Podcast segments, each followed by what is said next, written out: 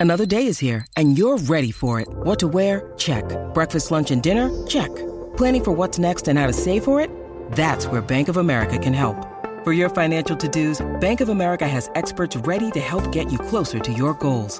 Get started at one of our local financial centers or 24-7 in our mobile banking app. Find a location near you at bankofamerica.com slash talk to us. What would you like the power to do?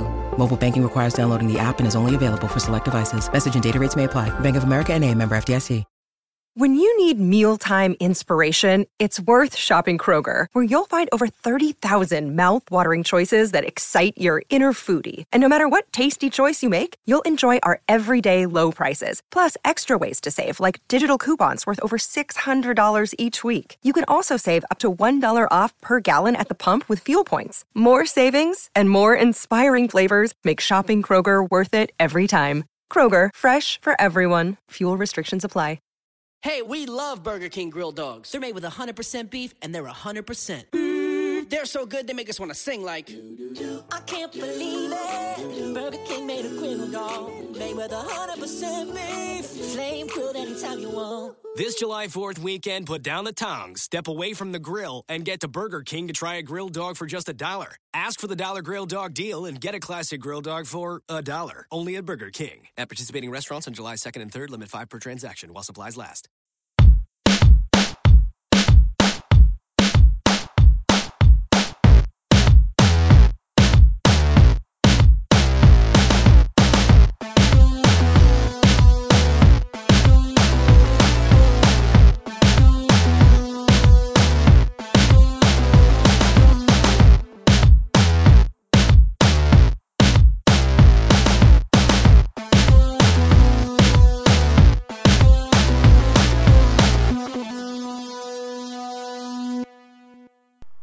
Welcome to Real GM Radio. I'm Daniel, we're your host, and so happy to have you with us for this episode.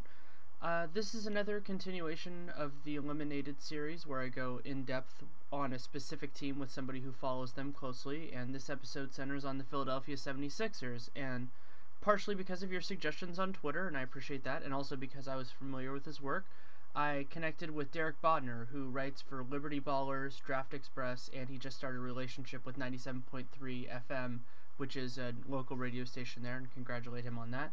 And we talked about the Sixers, and they're in a really fascinating position because of how much variance they have. They have very few players now that will likely be on their roster a couple years from now, but they have a simply immense amount of assets between draft picks and cap space.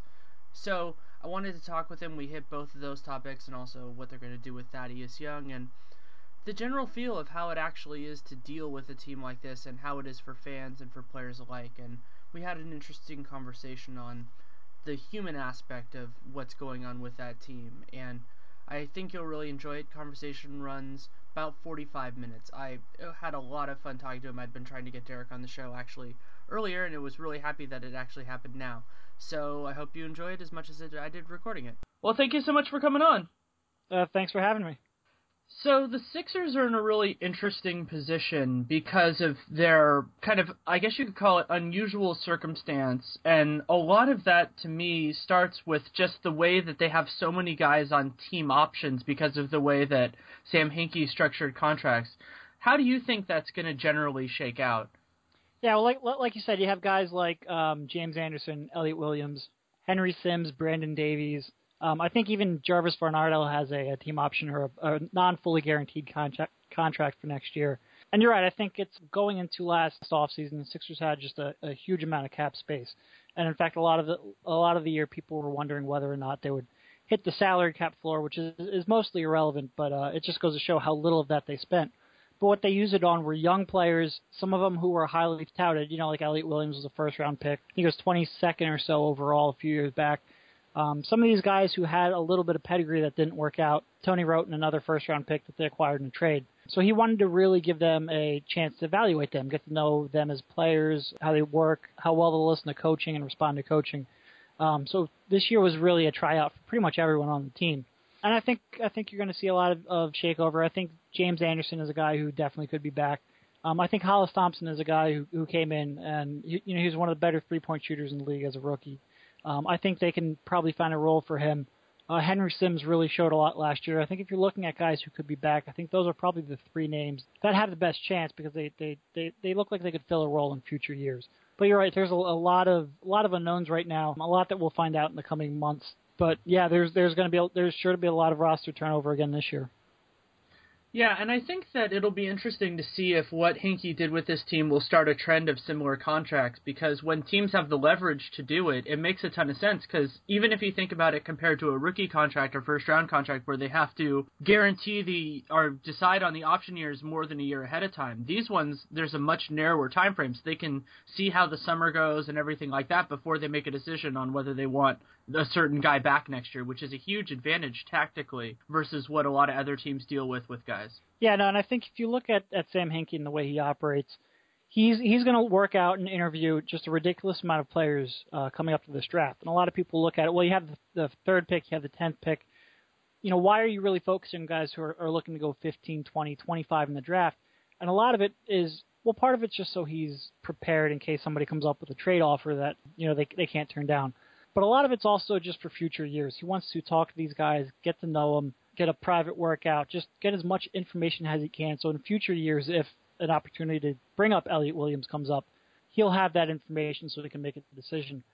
So I think a lot of these are, are calculated moves that you know he, he liked this guy while he was in Houston, and I certainly think it's something he's going to do in, in the future. Now the question comes up whether or not they're going to use their cap space this coming year, and, and they should you know probably have about 25 million or so in cap space whether or not they're going to use that to try to find guys who they really have in their long-term plans, or whether they're going to go through another year of, of signing guys at the minimum using their cap space, like they did to acquire um, assets.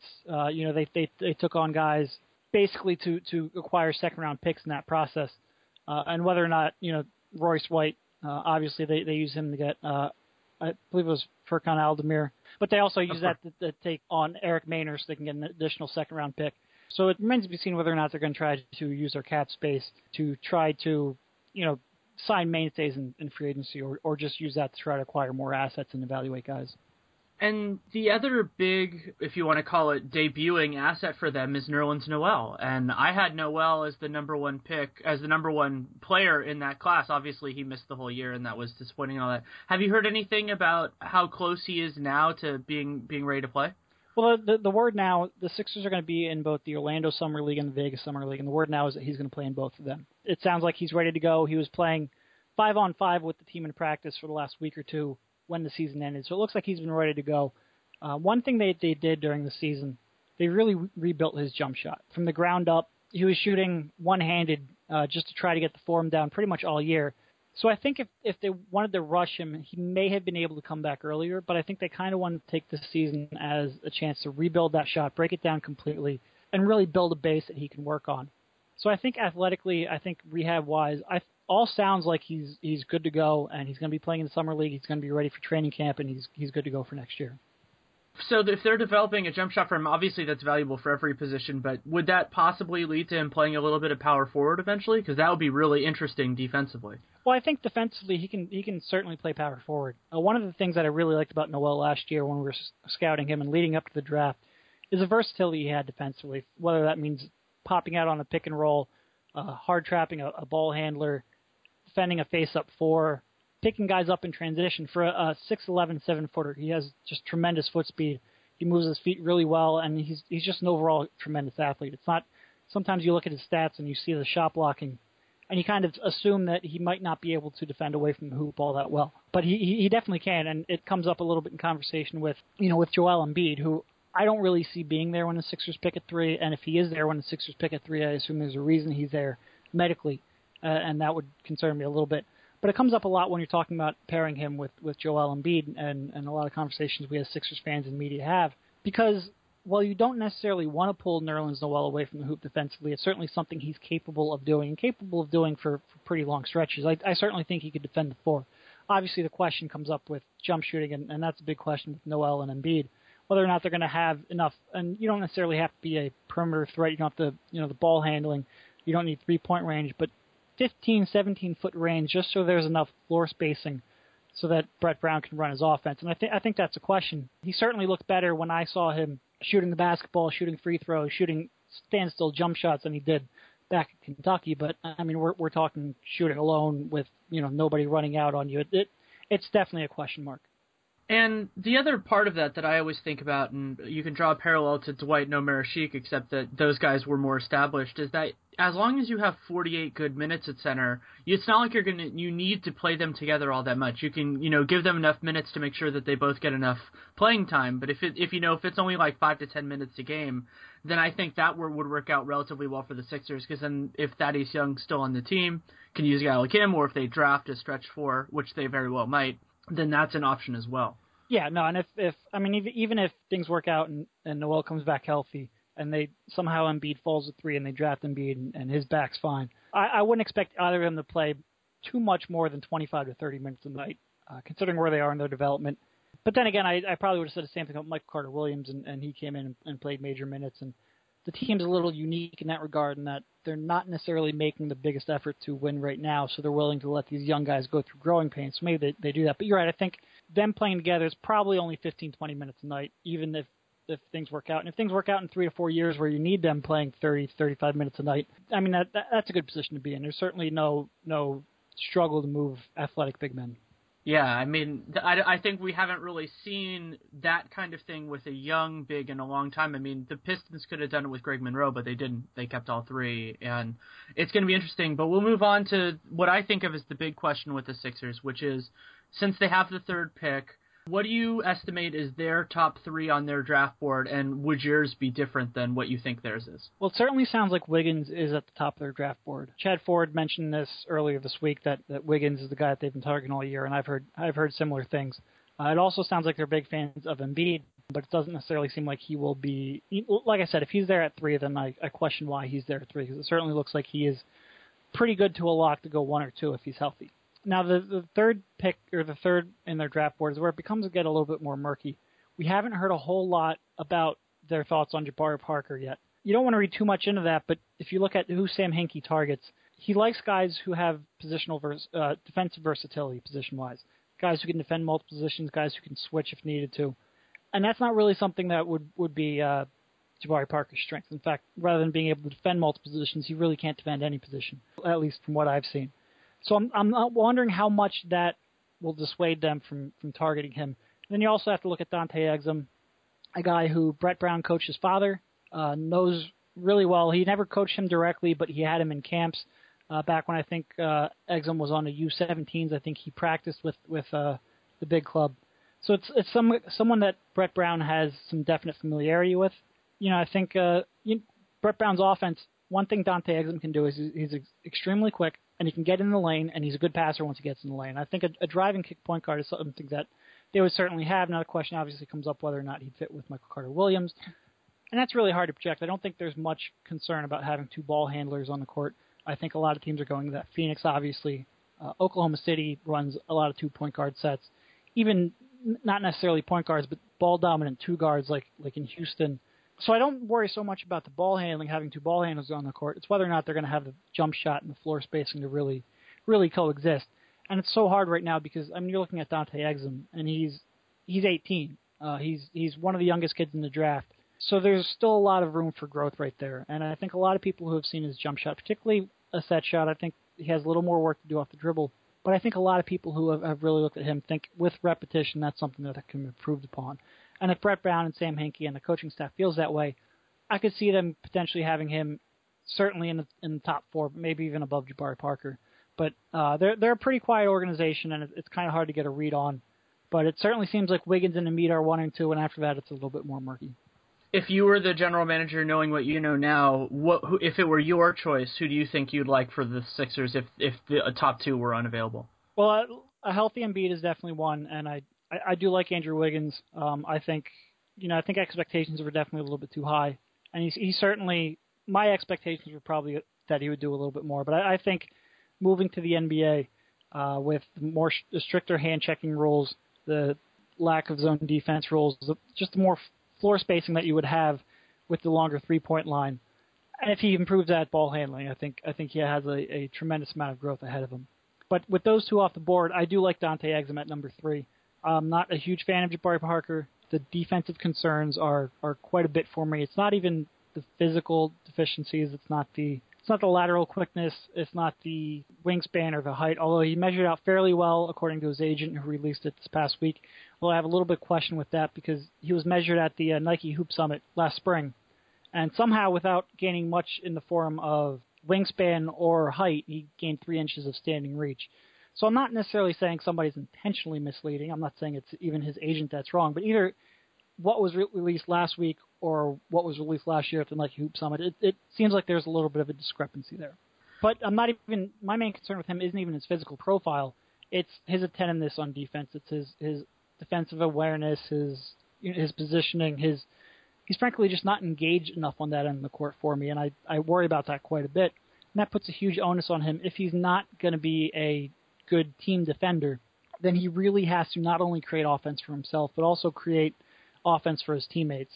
And right now, I think I, I, I had Dante Exum ahead of him. I really like Dante Exum. I've gotten to see a lot of his a lot of his FIBA games uh, and, and some other games, and I it's tough because he's so young and there's so little tape.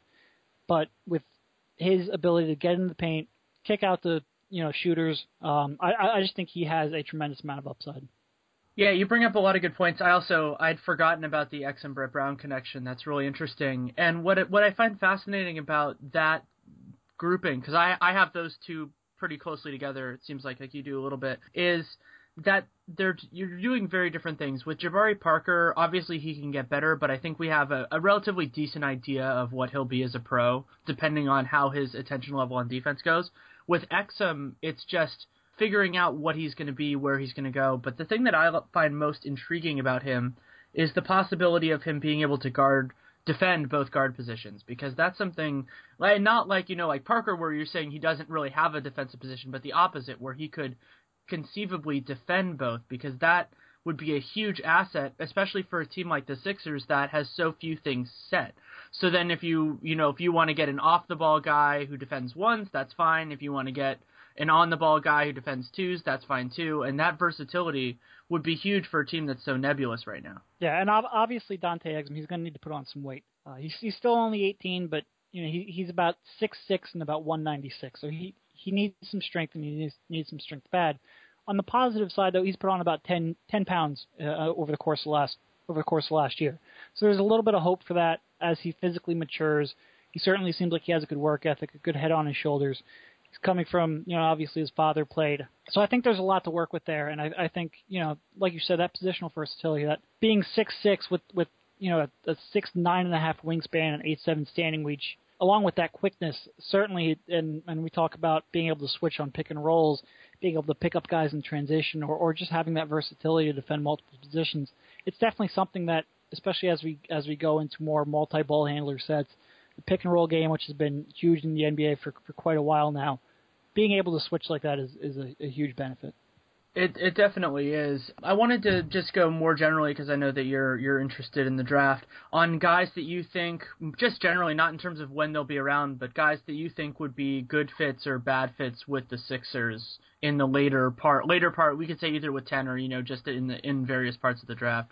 Yeah, I think a guy like Gary Harris is actually a guy who I would like you know, I, I think a lot of people were down on his measurements. He, he measured in like six three with shoes on, not the length you would want. And I think there's a lot of, you know, he he was disappointing in the fact that a lot of people expected more from him in, in his ability to create off the dribble and really be a, a more dynamic scorer. But by the same token, three and D guys in this league just have a lot of, of value and they, they they carve out long careers. And even though he's only six foot three, I I think he's a strong defender at the at the one of the two. Uh, and I, I think with his feet set, he's a very good shooter, and I think there's value there, especially if, if the team went with a guy like Andrew Wiggins at number three or Dante Exum, a, a guy who can get in the lane. But by the same token, like I said, I, I really do think that positional versatility is something that Brett Brown and Sam Hinkie value, uh, and certainly with with Gary Harris, you're not going to get a whole lot of that.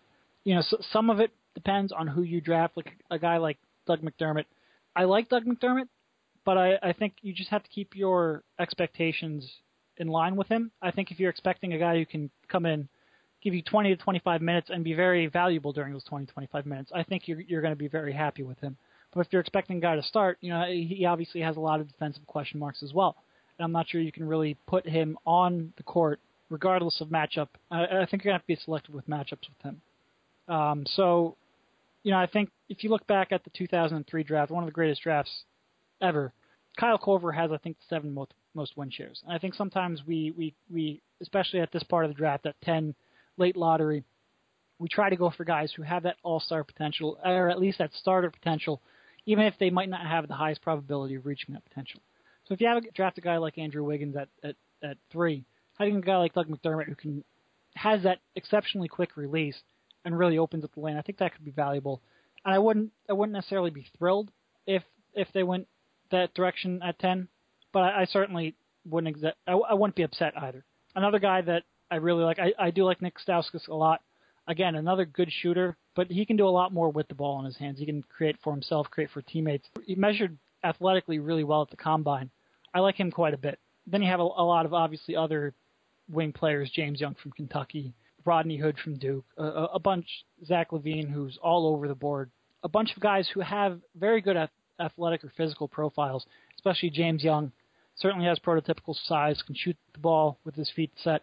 A lot of questions on his, um, you know, on his shot selection, and just a, a, in my estimation, a really poor defender at this stage. Still very young though, and, and maybe if you interview him and he, he sounds like a good kid and he, he works hard, maybe there's something to work with there. I'm not necessarily the biggest fan. Same thing with Zach LaVine. He looks tremendous at, at the combine. It gets a little murkier when you put a basketball in his hands, though.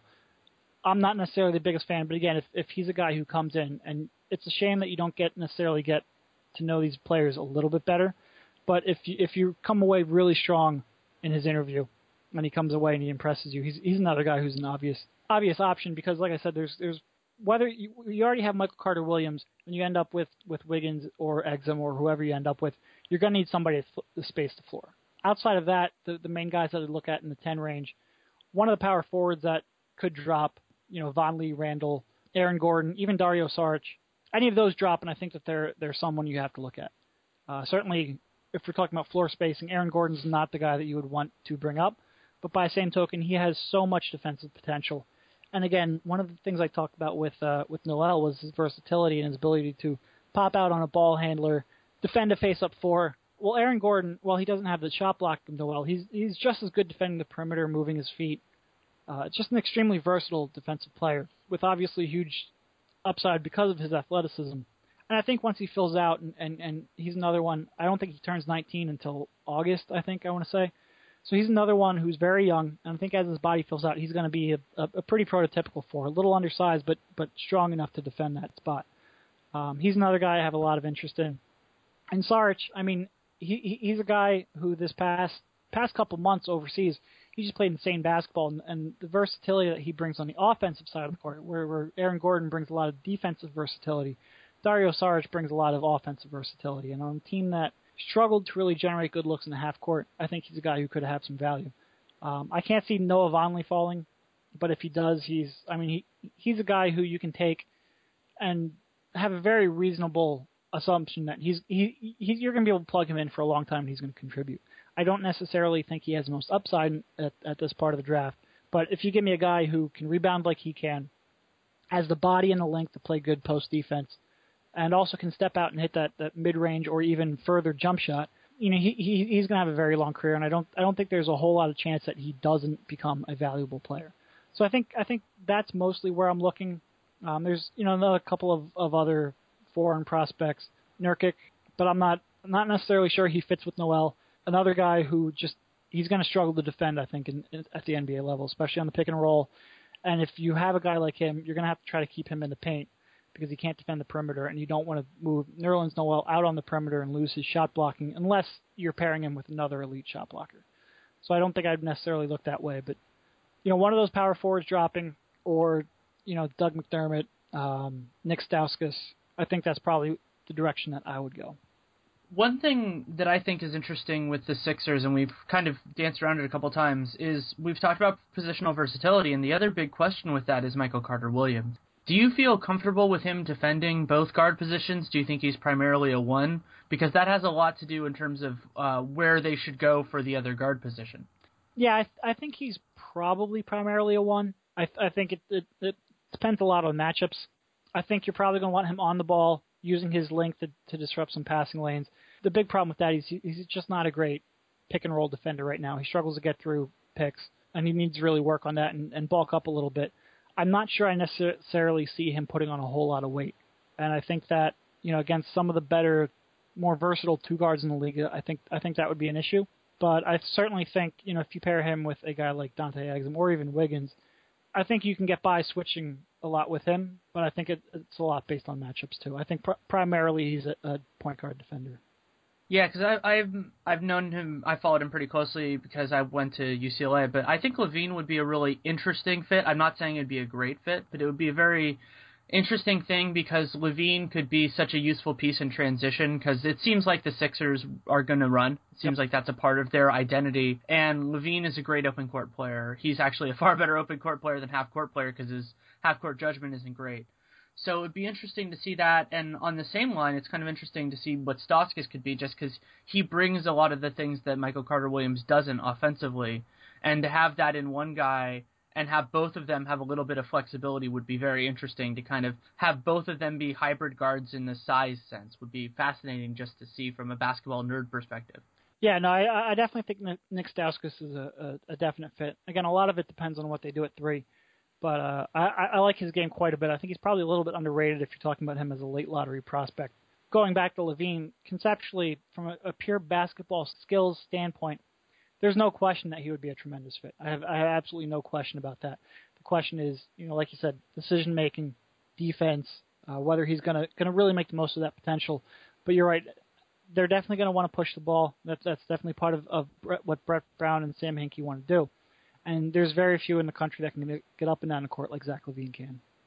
Are there any guys that could that you've been when you've been following the draft because the Sixers obviously have an army of second round picks? Are there any guys that you think are really interesting in that realm in terms of the Sixers or anybody else? Well, I'm a, a pretty big fan of Elfrid Payton. I don't think he's a fit for the Sixers, obviously, but he he's a player that if you're just talking about pure value, if for some reason he would fall, and I'm not sure. I think I think his stock is going up right now, so I'm not sure he's going to be there. But he's he's a guy who I would have a, a lot of a lot of interest in just for pure value. Another guy who and the Sixers have the 32nd pick, so they have a pretty high pick in the second round. Another guy who looks like who's a tough gauge right now value wise is is PJ Hairston. But if if you're talking about a guy who could potentially fall, and and and this is the time of year where it seems like you know those character questions come up and they, they tend to drag some people down. And if he gets dragged down in the second round, I think he's a tremendous value. Kyle Anderson, he's another guy who's all over the place on draft boards. It's kind of hard to get a, a read. I don't expect him to be there at 32. Uh, in fact, I, I think he could end up going closer to 20. But if he falls, you know, a lot of analytically minded people have him rated very highly. Uh, and I have a lot of questions on Kyle Anderson, specifically on the defensive side of the ball. But you know that that's a place where if if if you're looking at statistical projections and Sam Hinkie being of that mindset, you know that's a name that you could hear called you know, I think uh, there's a, a foreign point guard, Vasily Mich- Micić, can't pronounce it, but he's another guy who, in that range, I think is probably a little bit undervalued, and I like him a lot. And then you have some guys, you know, Giannis's brother, uh, Thanasis, a guy that the Sixers took in the NBDL draft last year, and they used a lot of their picks. I think they had three guys who still had draft eligibility, and that's another instance where that's you know they they now have the Delaware Sevens. They're completely controlled. It's a one-to-one relationship. Uh, they control the coach. They control the GM. They can see these guys work out. They can figure out how coachable they are. They can really get that kind of personal detail that that's hard to get from a, a college prospect. So they took these guys with the, the very specific reason being to get to know as much about them before the draft. And he's a guy who played with them all year. And he's a guy who has, you know, a lot of, he, he's older than his, his brother, but he has a lot of, of athletic potential.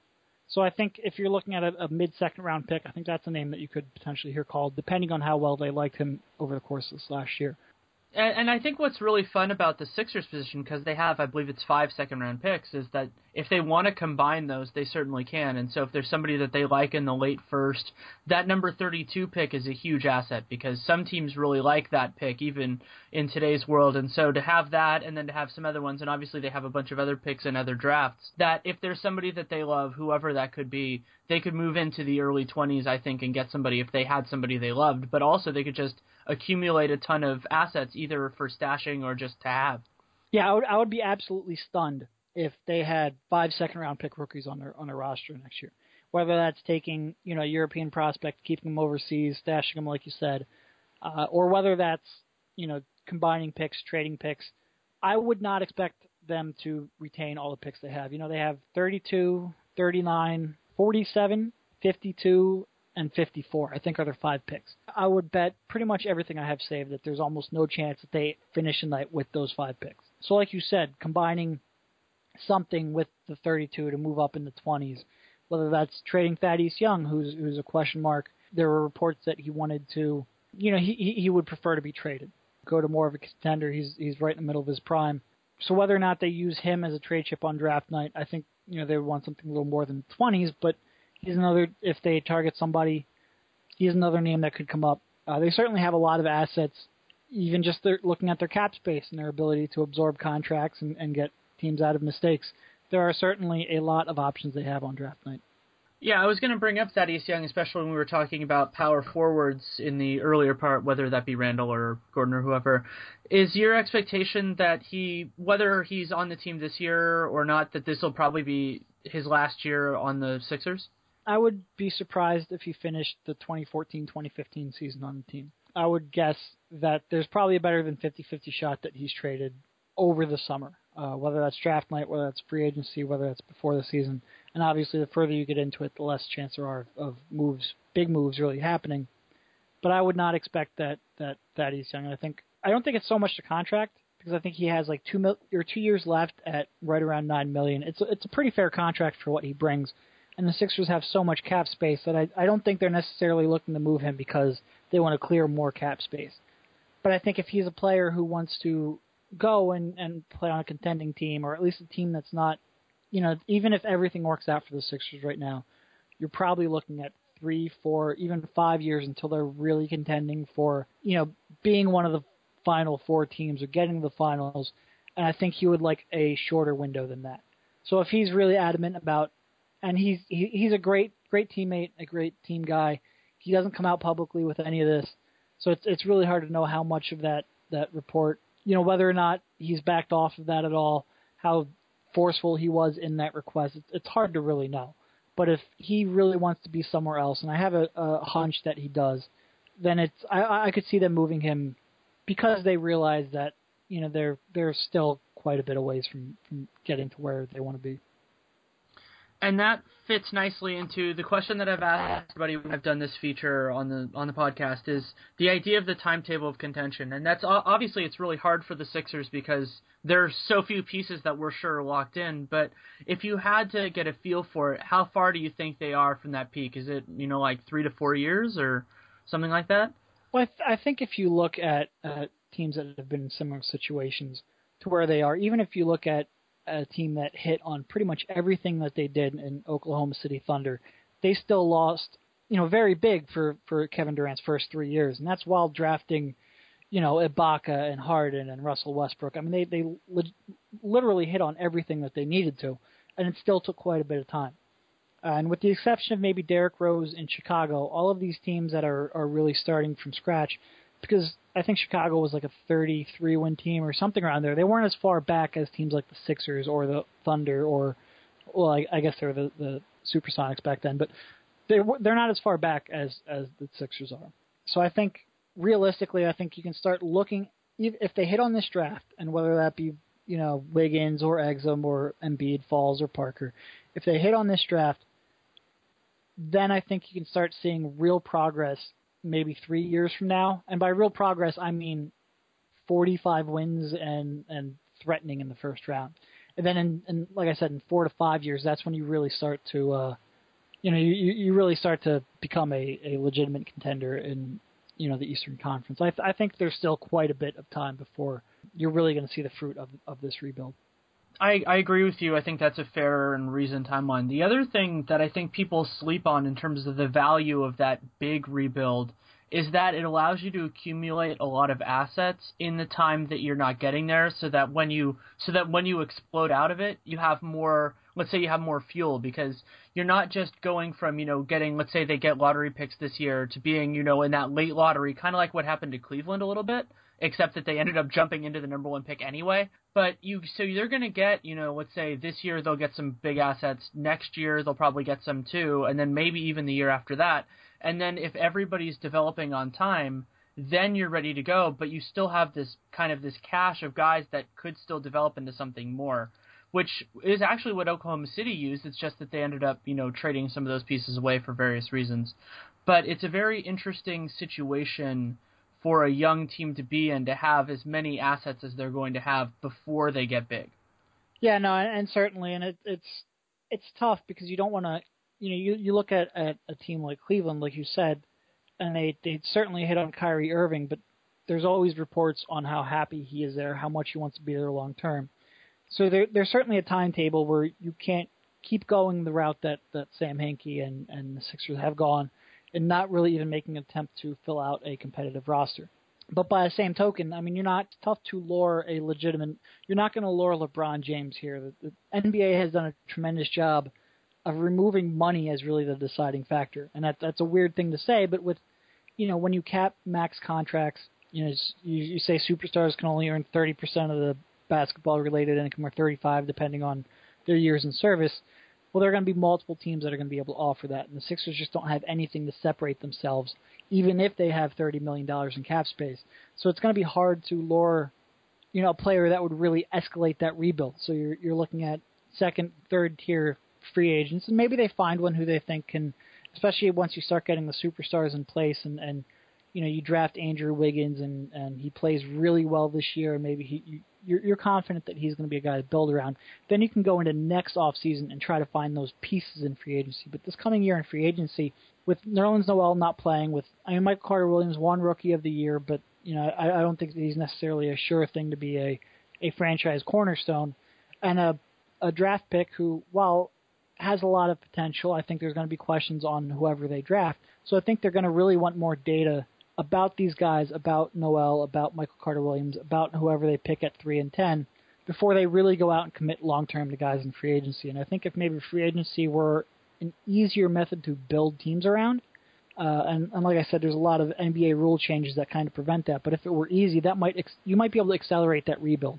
But right now, I think uh, I, I think Sam Hinkie's going to be really quiet in free agency again this year, and wait until next off season when he knows a little bit more about these young pieces he has, and that's when you might see that big jump, that jump from 25, 27 wins up to maybe 500, and you know the arrow, arrow pointing towards contention. Yeah, that makes a lot of sense. The other thing I was thinking you were talking about, you know, keeping quiet this year and then doing next year is that the model for that might be something similar to what Al Jefferson did with Charlotte. That you get a guy who's talented and you sign him to a shorter term contract so that when you have to sign the other guys to extensions, you're not going to be hamstrung. But the question there is, would Hinkie and everybody else be willing to basically, you know, make their draft pick worse and everything like that to get the experience winning? And I think that's a decision they're going to need to make. But there might be a guy like that, a guy who's, you know, maybe not an all star, but a good player who they could sign to a two or a three year deal to basically bridge the gap before the other guys get good enough to make it. And that's going to be a hard decision for them. But I think that if they wanted to go that route, I think those guys are always available. Yeah, and I, I mean, it, it's a tough position because I think conceptually you look at it and you go, well, I want, I want the higher draft pick because that's a guy who who's going to have more potential. Um, you know, if you give me the option next year of winning 33 games and having the 10th pick, or winning 24 games and having the fourth pick, it's it's it seems pretty cut and dry. I mean, there's there's between the odds of moving up to the draft and, and maybe getting a guy like Jahlil Okafor who could really really be a franchise building block.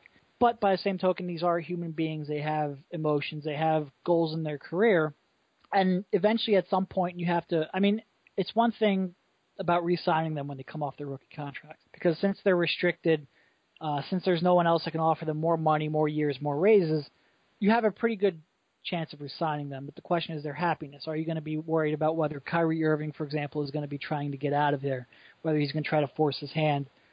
You know, like I said, these are human beings. They're these are people who have goals, and it's it's they're not always on your timeline. So while it might make sense from an asset standpoint to try to maximize that pick next year, you kind of want to show some progress, even if that's only going from 19 wins to 25 wins, but while doing it with you know players that look like they're on the cusp of, of more maybe that's enough, and maybe that maybe that keeps guys like Michael Carter Williams and Nerlens Noel and, and all of them happy. But you, it's tough to gauge, especially from the outside when we don't get a chance to talk to these players or or, or you know really get to know their feelings or or how they're okay with this process. It's it's a tough position to be in.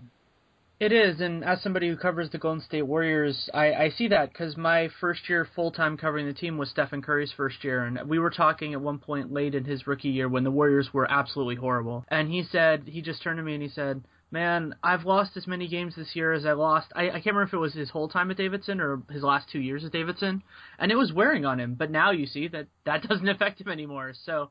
winning does cure it, but it takes a while. And Yep. you know that that the sting of that it, it lingers. And these guys, you know, most of them, Carter Williams is in this group as well. A lot of them won a lot in college, and they probably won a lot in high school. So losing is something that isn't fun for anybody, especially if you're a competitor. But once you start winning and you have the hope that comes from that, if you think that tomorrow is going to be better than today, then that takes a lot of the edge off it once you have that confidence. And I think that's the big question with the Sixers is can you instill whoever is going to stay with the idea that we're on our way. And as long as they're like that and you don't blow a tire on that, I think you'll be all right. But as you said, some improvement, and also uh, it's not only some improvement, but seeing like, let's say he sees Nerlens Noel make some great blocks and goes, okay, you know, two years from now he's going to be amazing. That can work too. You know, you can do it that way. It doesn't even have to be wins and losses, but they have to have something, something for those guys to look at and say, okay, this is a situation that will be better than it is now. Yeah, yeah, no, definitely, and it, it's you know we get to sit here behind our computers. You know, I, I I know you said you covered the Warriors. I I have press passes for the Sixers, but by and large, we get to live in this fairy tale world where we don't have to worry about the human element. And it's you know, even looking at something like the Sixers traded Andre Iguodala, they traded Jrue Holiday. If they would go in, let's say, and they would convince themselves that uh, Dante Exum is a better long-term prospect than Michael Carter Williams, and you find, let's say, the Orlando Magic, who will trade you the fourth pick for that for for Michael Carter Williams. Well, at, at some point, you've traded away your best player three years in a row, and it, it's kind of hard to convince players that you know there's some loyalty there, and and and and they're not going to be constantly shuffling pieces, and they're trying to build something when three years in a row you've traded your your best player. So again, even if you might have Dante Exum rated higher or even significantly higher, and and he'd be better without Michael Carter Williams there, and you think maybe building around Andrew Wiggins and Dante Exum is better than building around Michael Carter Williams and Dante Exum. It's sometimes not always cut and dry whether or not you make that move, and I think you probably do make that move because if if Wiggins and Noel and, and Exum start showing something, then that that sentimentality will turn around real quickly. But if you miss on any of these prospects, it just kind of compounds that, and you, you, you it's a tough act to be in because you they're at a situation where I think everyone in Philadelphia was extremely, extremely supportive of what they did. Uh, we've we've kind of been in that middle ground in that 35 to 44 win team for what seems like outside of that Eddie Jordan year when they ended up with the second pick in the draft. They've been in that that mid range at no man's land for forever. So I think as fans we all looked at this and we said, great, it's a team that has a vision, they have a plan, they're willing to be bad, the owners are willing to foot the bill. There's no pressure to win now and fill seats and they're very honest and open about what they're doing. And uh, it, it kind of ruffled some feathers in the national media, but I think everybody in Philadelphia appreciated that. But by the same token, you just wonder how long you're going to have that backing, both from fans and from players on the team, if you miss on, say, Andrew Wiggins and he doesn't turn into what you think he's going to be, or if Michael Carter Williams regresses or, or teams focus on him and, and take away some of his strengths, or doesn't make growth in his jump shot and continues to be as inefficient as he is, they're on a kind of a slippery slope where one major miss and it all that support that they're getting is is it's questionable how long they can have it. And the human element is something that, that gets lost in the shuffle a lot. And, and as you mentioned, you know, even if you have the ability to retain a player because you have the right to match, like let's say that what the now Pelicans did with Eric Gordon, that doesn't guarantee that the guy's going to be happy and motivated and that everything's going to work out. So you have to deal with that, but at the same time, you know, they are young guys. They are they all have the ability to rebound and to get over being disappointed. So you have to balance all of that. And also, I think as you mentioned, the the difference I think with the Sixers compared to a lot of young teams, and I would actually include the Cavs in this as a team that did it the wrong way, is an understanding of where they are in the process. And that's a really nice thing in some ways because I think the players know, you know, the, the players know that they're not great. And so at least they know that management's not blowing smoke. And I think that while that's important for the fans, I think in some ways it's more important for the players because what that means is that while you're not where you want to be, at least everybody knows it. And that's a step up from, let's say, in this part of Cleveland where they're like, oh, we're a playoff team, and then they get the first pick in the draft. I mean, obviously they were better than that, but I think that that can buy you a little bit of leeway. But obviously, as you said, you know, if they make more moves, it just keeps cutting away the safety net so that if they fall, that somebody's going to catch them and be okay with it. Yeah, no, I, I, I think you know I appreciated the honesty. I think uh, I think you're right. A lot of times expectations. I mean, you look at these guys that you've resigned, like Cleveland, really kind of directing your front office, maybe asking you to become contenders earlier in the process than than you want to be. And, and Sam Hinkie's been very adamant that you know he's he's not going to take shortcuts, and he's he's not going to go out and sign a guy just to you know appease where he should be in the process. But you know, it's it's sometimes tough to convince a player, an established player, that you know we may we may need bad, be bad now, but when we get to third pick in the draft, we're we're going to hit on him and he's going to turn stuff around. Especially if it's a player who might you know play the same position that you do, and it's it's I'm not sure you're going to necessarily lure players based on the draft picks you have coming up. But I mean, the, the great thing about the Sixers and the spot that they're in, oh, they have so many avenues. Even if they miss on the third pick, they have the tenth pick they have all those second round picks. They have all that cap space. They have they have four lottery picks in the last two years. So I think Sam Hinkie's doing a good job of giving himself options and realizing that as good as the third pick in the draft is, you know, there's still a miss rate there, and there's still the draft is almost like you have to buy as many tickets as you can because there's just not there's no sure thing. Um, so I think the amount of options that they're giving themselves is great. It's a smart way to do it. You know, we we go back to having to show show progress and show movement. One quick thing, I I was thinking about it. You mentioned it earlier. Has there been any word in terms of Kazemi and Alder or and or Aldemir in terms of whether they're going to play in the summer league or possibly be on the team next year? I'm pretty sure. I think they're both going to be overseas next year. Aldemir, I believe, just signed a three-year contract uh, with his his club overseas. So I think it. I think he's he, he's certainly going to be over there next year. And it's you know I'm not sure what the buyout situation is for for the years after that. But I'm not sure if either of them are going to be over here for the summer league right now. That's a good question, particularly with Kazemi. Um, I think he maybe wanted.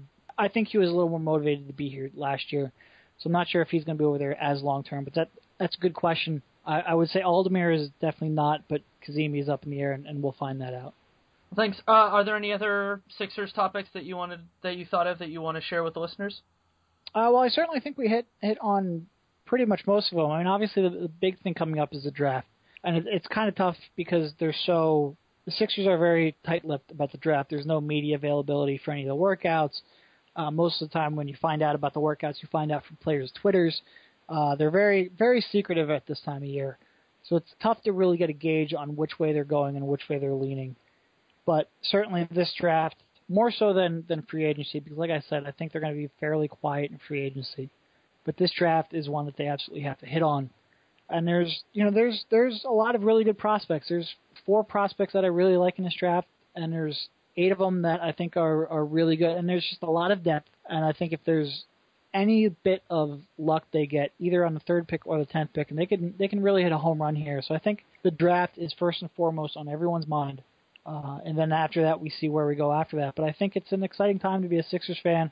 Um, certainly, like I said, we were in in that middle ground for so long that bottoming out in a weird way is sort of exciting because we get you know we get that chance to try to get that franchise level player in the draft, try to develop him. You know Brett Brown, and it's hard to really gauge Brett Brown based on last year's performance because he he really didn't have an NBA roster, but he certainly, from what I saw, he's he's very hands on in developing these young kids. He's very passionate about developing young these young kids.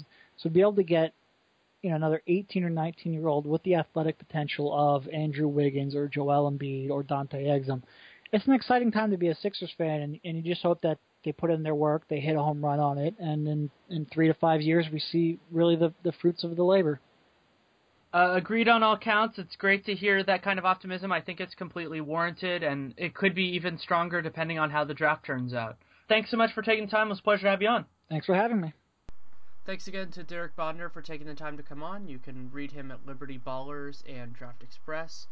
I find the Sixers a particularly fascinating team because of the situation that they're in, and I also love that they make no bones about where they are and that it's going to take a little while. And I respect that. There are a lot of teams out there, and we talked about this on the podcast, that rush the rush the process and think that they're further along than they are, and that can lead to some really negative consequences. And while, of course, the Sixers can get there, they at least have a good head on their shoulders, and I really like Sam Hinkie. I think he's done a good job so far, and we'll see where it goes from here.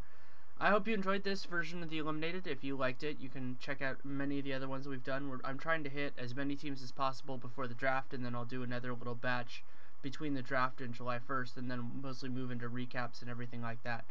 If there's a team that has not been covered yet and you have a guest in mind, you can let me know over email. That's Daniel, D A N I E L, Leroux at realgm.com, or you can send to me on Twitter at Danny Leroux, D A N N Y L E R O U X.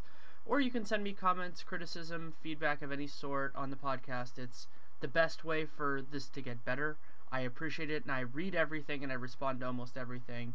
So it is something that if you feel strongly in any direction, I appreciate the input. So hope you enjoyed it. And again, any input as well is greatly appreciated. I will be continuing this and hopefully having some more general guests as well. So thank you, take care, and make it a great day.